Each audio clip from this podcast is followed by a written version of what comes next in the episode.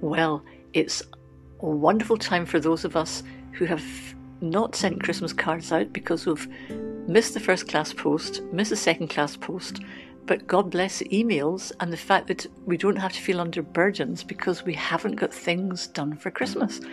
I don't know about you, but it's things like have you got you know the, you know getting all the shopping in, all the food, thinking about this, thinking about that.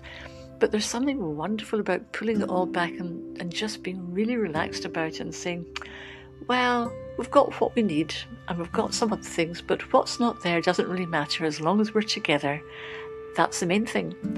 And being together got me thinking about something else, and this is going back to Christmas cards.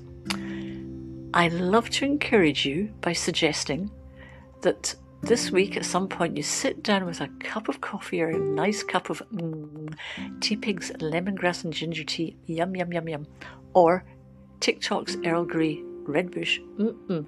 However, I don't want to get you too excited about what you're going to drink, but sit down with a mug of something delicious, or it could even be a glass of mulled wine if it's a really cool day. Get out your Christmas cards, choose a beautiful Christmas card, and send it to yourself. Hmm. In that card, what you can write is you can write what some, something one think of one wonderful thing that's happened to you this year and write down all sorts of wonderful things that you'd like to thank yourself for.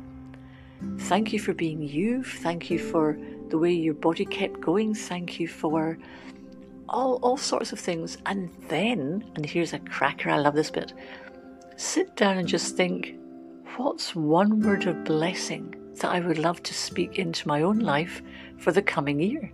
Now, you might think, Libby, what are you talking about? But I can guarantee you if you just think, what's a word that I would love to have to speak into my life for the next year? You may find that it may not happen over your cup of tea or while you're doing your Christmas card to yourself, but it will certainly happen if a word will pop in your head, and that word might be adventure, or the word might be peace.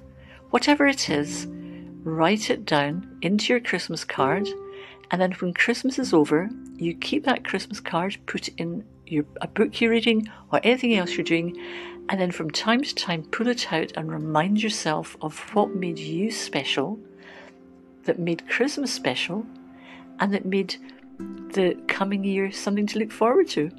So, Merry Christmas. Enjoy your cup of coffee with your Christmas card yourself. I'm just sitting down to write mine just now. I'm going to get a very big card because I think I want to tell myself lots of things. and we shall speak Anonicus. Blessings and joy.